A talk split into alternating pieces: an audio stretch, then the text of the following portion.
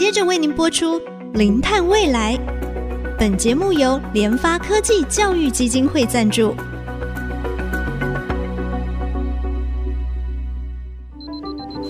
前瞻能源新方向，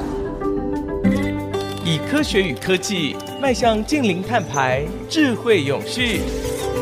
与您一同开创零碳未来。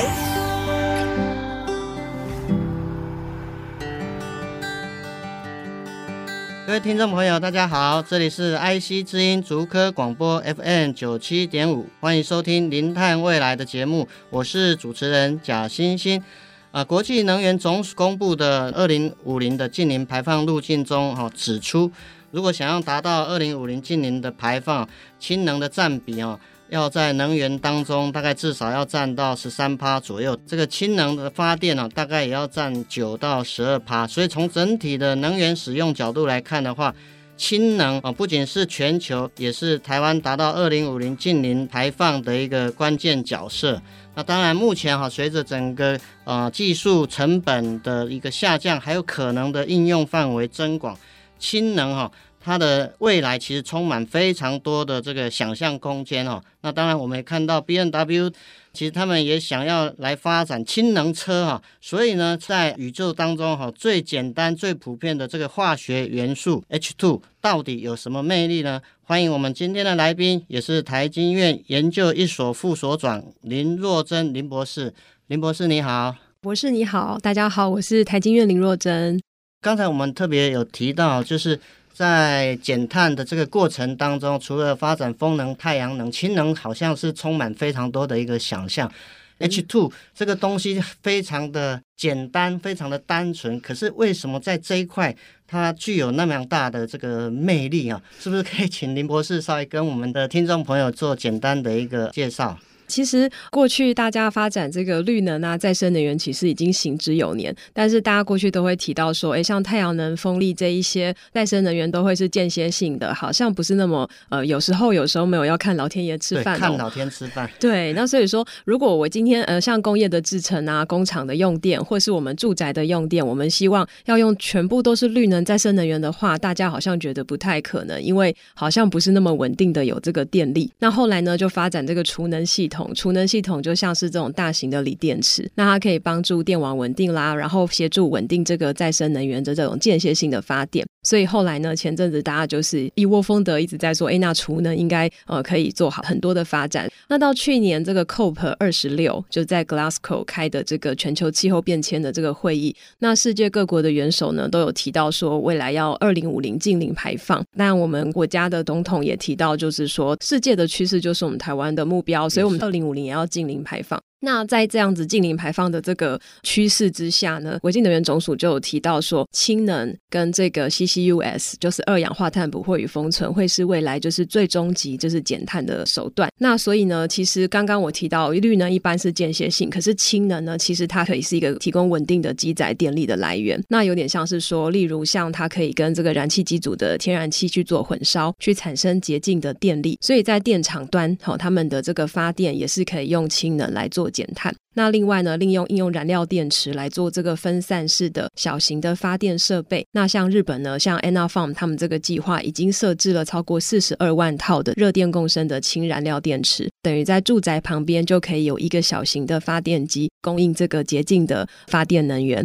那在讲到交通运输方面呢，其实世界各国现在也在研发并且也商业化的这个氢能巴士啦、氢能的堆高机啦、哦、或者是氢能的小客车、哦、所以说氢能它是一个无所不在，而且可以不管是工业制程的用途啦、热的用途，或者是产生电力，然后交通载具等等，它是一个多元的一个整合的能源，而且是洁净的能源，然后它又有别于过去间歇性的这个问题，所以呢它可以供应我们稳定而且干净的电力。那这就是为什么大家觉得减碳啊一定要用到氢能的原因。刚才林博士、哦、跟我们的听众大概介绍，氢能至少有三大面向的一个应用嘛、哦、除了我们刚最后讲的这个载具的部分，交通载具、运输，还有小型的这个热电的共生啊。另外像我们可以跟天然气电厂的结合、哦、去产生干净的这个能源、哦、但是我想说，氢气的这个来源大自然那么多，嗯，那么我们在制氢整个过程当中、哦、它是不是有哪一些这个优点跟缺点？是不是也请林博士稍微跟我们听众简单说一下。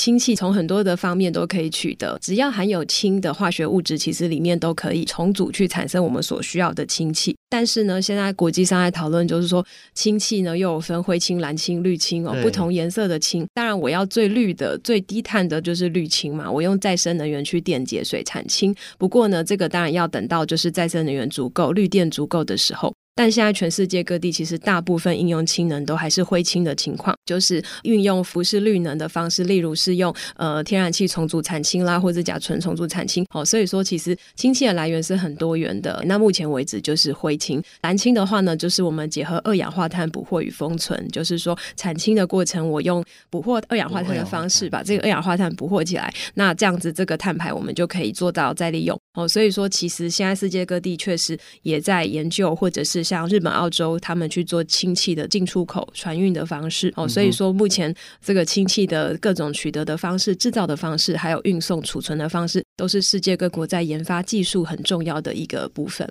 那我们台湾呢？台湾如果说我们要在氢能这块发展，或在制氢的一个过程当中，我们有没有哪些点是可以切入？那有哪些问题可能是需要我们再去面对的？过去台湾其实已经有这个氢气供应的一个体系了、哦、就是说中油它从外购天然气，然后呢他们在自己的工厂里去重组做制造成氢气，供应给台湾科学园区半导体业的这个制程所使用的氢气，还有其他化工业啦、造纸业啦、水泥业他们也都会应用，甚至钢铁业这一些。所以其实氢气的制造跟供应在台湾过去其实本来就一直在发生，然后用槽车的方式去做运送、哦、所以这个是行之有年的。那只是因为现在近零排放的这个要求跟趋势，那未来如果我们不减碳，我们的工厂不用绿电的话，我所产生的产品或运送过程中，以后出口到欧盟我们就要缴碳税、啊、对, 对没错。所以这个碳边境调整机制就让大家反思说，这个氢除了我过去可以再制成使用，我如果把它拿来做干净的电力，我说不定可以省很多碳税哦。大家才去考量到说，好，那我们要把这个氢气拿来做其他的用途。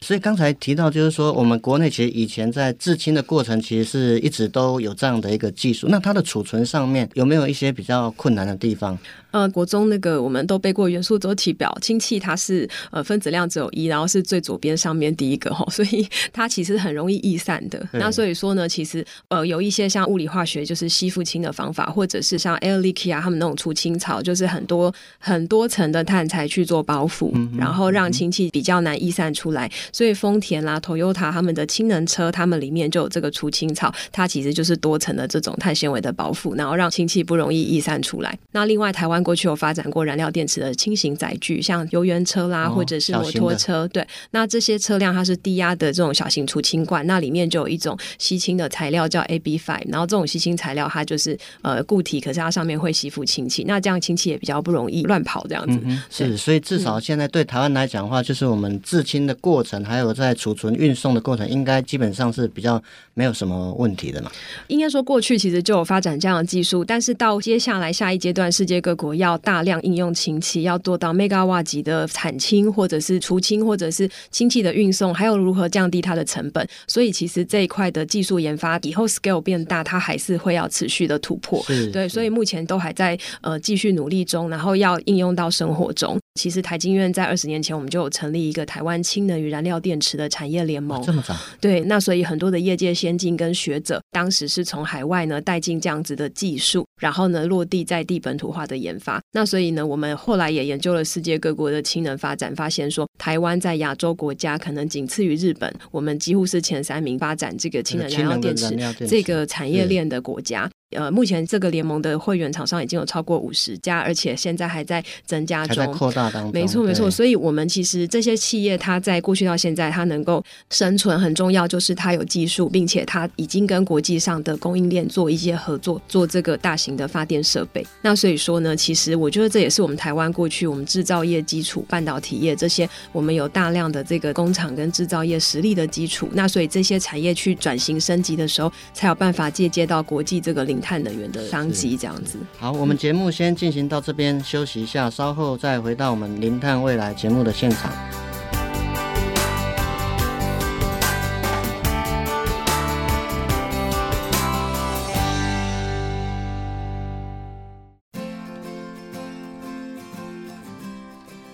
欢欢迎回到我们零碳未来节目的现场，今天我们非常高兴邀请到台经院研究一所副所长林若珍林博士，其实他长期对这个氢能的、呃、议题、啊、其实相当的关注、啊、也是我们台湾氢能跟燃料电池伙伴联盟的执行长、啊、那刚才我们刚好有提到台湾其实有它相对的一个优势，那这个氢的产值到底是有多大？那当然我们目前看到像高盛他提出的报告说全球未来可能要投资到五兆美元的这样的一个基础建设，那么从您的角度上面来看，那氢能它相关的应用潜在的产值大概有多少？其实啊，世界各国现在已经有超过三十个国家去发布国家的这个氢能策略，哦，氢能发展战略是由国家整体的角度呃去发展这个氢能相关的法规，然后整体的应用面或者是各种应用的发展布局、哦、路径图等等。那所以说呢，这个已经是呃世界各国的不管是投资人啦，或者是各个产业的集团都有注意到的。所以氢能这件事情，未来预估可以帮助各国达到净零排放的目标，帮大家省碳税。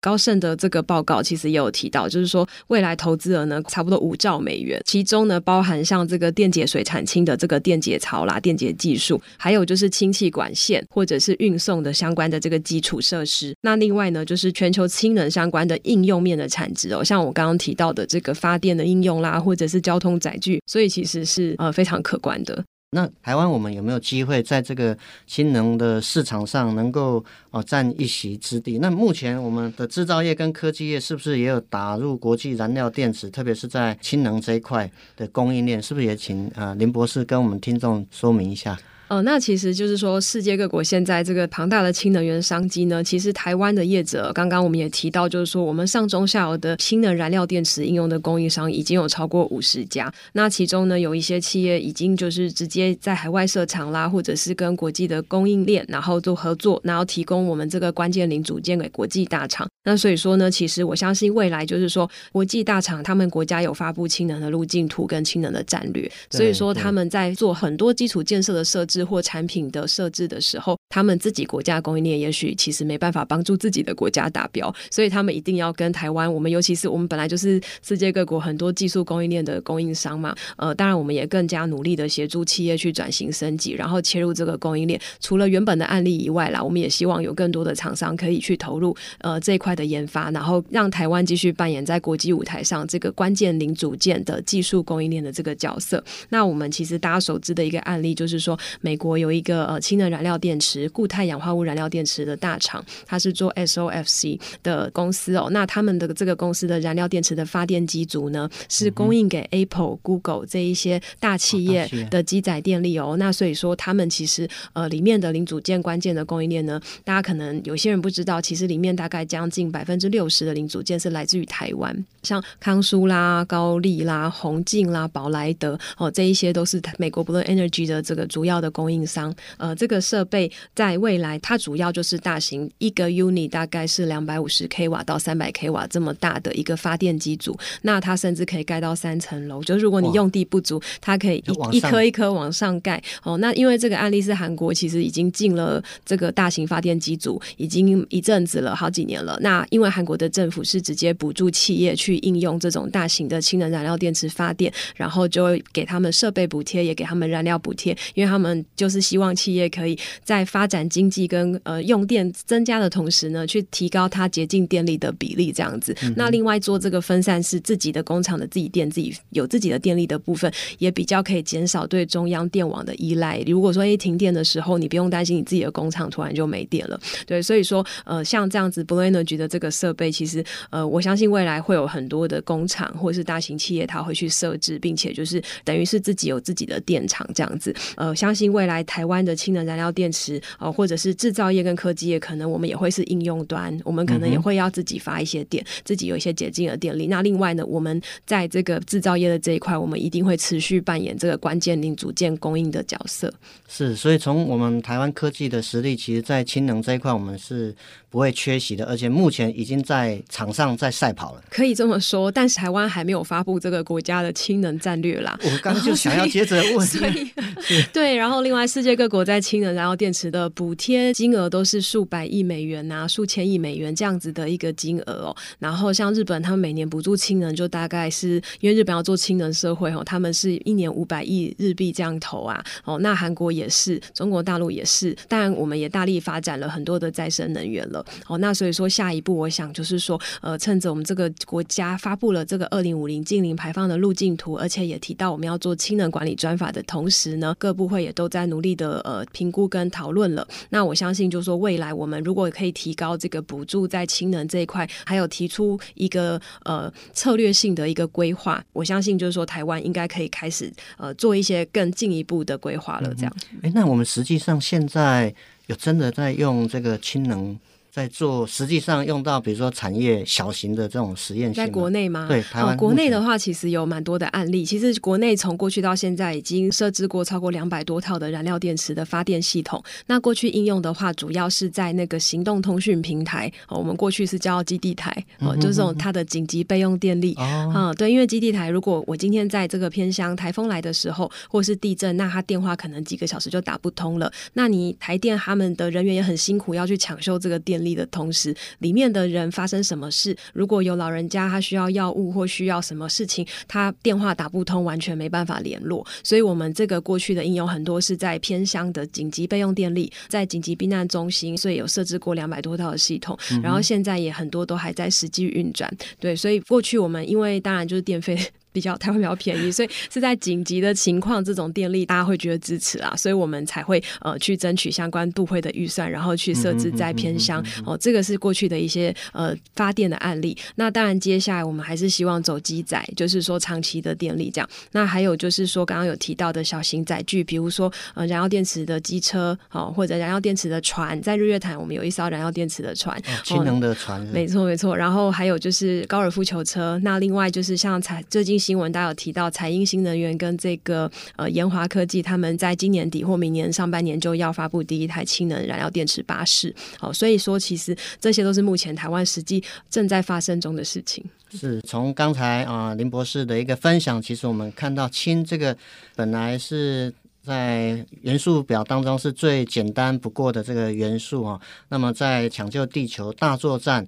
为了要减少温室气体的排放，降低整个地球发烧的一个症状、哦、所以它也扮演了一个积极的一个角色。那当然在这个过程当中、啊、我们从整个啊氢能的一个发展历程，对台湾来讲的话，当然我们还是从比较啊轻的燃料电池，然后比较小型的啊这方面的角度来着手。那么台湾科技的一个实力，我相信在未来，像刚才啊林博士有提到，我觉得有一个愿景，可能我觉得应该是有机会的，因为刚您提到这个美国可能有类似的案例，就是说科学园区它旁边可能就是一个小型的一个氢能发电，小型电厂、啊、整个对小型电厂供应它电厂对供应它本身园区的一个电力的需要、嗯、其实这样对我们其他电网的这个负荷相对也会比较低啦。我想啊、呃，未来氢能真的有可能会改变我们的一个生活。那当然我想利用最后一点点时间问一个比较、嗯一般可能会问到问题，就是他们说像这个氢能的这个啊、呃，我们氢气可能要有氢气的加氢站嘛，是加氢站它安全不安全啊？哦，对，氢能安全这件事情，其实我们也做蛮多的宣导哦。那其实呃，世界各国也一样都在呃研发氢能或应用氢能的同时，都会订定氢能的安全法规。那所以说呢，其实氢能大家可以想象说，呃，其实你跟石油或天然气，我们这些过去传统的能源比起来，呃，其实没有一种能源，它是能源一定是有能量的。那有能量的物质，其实它一定会有危险性。嗯、对，所以一样，我们不要去接近火源啦，或者是不要在密闭空间，这个是非常非常。基本的事情哦。那但是就是说呃，其实呃，比如说在有氢能应用的案场，那他们会有一些氢能的呃安规，比如说要有氢能基础设施的侦测器，好，氢能侦测器，那监测它的这个有没有氢气的逸散？对，对，那其实如果你今天这个空间并不是密闭的，氢气就算有一些逸散，它因为很轻，它的分子量只有一，所以它马上就飘走了，并真的不是很容易呃产生这种我们担心的状况。那它呃大概是要在密闭空间完全密闭，然后呃浓度要超过百分之四才有可能有这个爆炸的可能性。那所以说，其实呃在氢气的这个储存的设施，他们也都尽量做做到很坚固。像丰田他们就是呃有一些影片，就是说这个氢气的除草，甚至会去用火烧啊，然后会去火烤测试啊，环境加温的测试啊，或是呃撞击的测试，然后他们会要经过非常严格的测试，这个产品才可以上市。所以说这个氢气的安全这件事情其实是呃相关的国际轨标准跟规定其实也在订定。那我们台湾其实标检局也有相关的这个呃燃料电池应用的规范，那所以产品都要经过这些测试跟规范，它才能够去到应用端这边。对，所以这些都是在同步发展的。是，所以刚才林博士有讲到一点，我觉得就是呃蛮容易懂，就是只要有能量的东西，其实它就是相对还是有这个危险性。对，所以像我们这个天然气的加气站啊，嗯、或者是呃加油站啊，一般其实它有安全规范。那未来其实我们氢的加氢站其实也有它的这个安全规范。是啊，那当然刚才从啊、呃、我们前一段林博士也特别提到，呃、我们氢其实未来它的一个发展性，台湾真的是非常大，有这样的一个机会。其实我们厂商已经准备好，但是从您刚才分享的过程当中，其实也我们也发觉到，就是说各个国家其实他们有一个国家级的一个氢能的发展策略，但是我们台湾这一块还欠缺哈，所以我想未来氢能确实有可能会改变我们整个啊未来的一个生活形态，并且能够在这个抢救地球大作战的这一扮演一个重要的角色哈。我们再次谢谢我们今天的来宾啊，也是台经院研究一所副所长的林若珍林博士。我们的节目呢，除了在 I C 之音官网 A O D 可以随选随听，也同步在 Apple Podcast、Google Podcast。还有在 K K B O X 上线，欢迎搜寻关键字零碳未来，记得按下订阅，才不会错过我们每一集精彩的节目。节目进行到这边，感谢大家的收听，我是贾欣欣，下周同一时间我们再会。本节目由联发科技教育基金会赞助播出，联发科技教育基金会邀您一起响应净零碳排，以知识驱动更好的未来。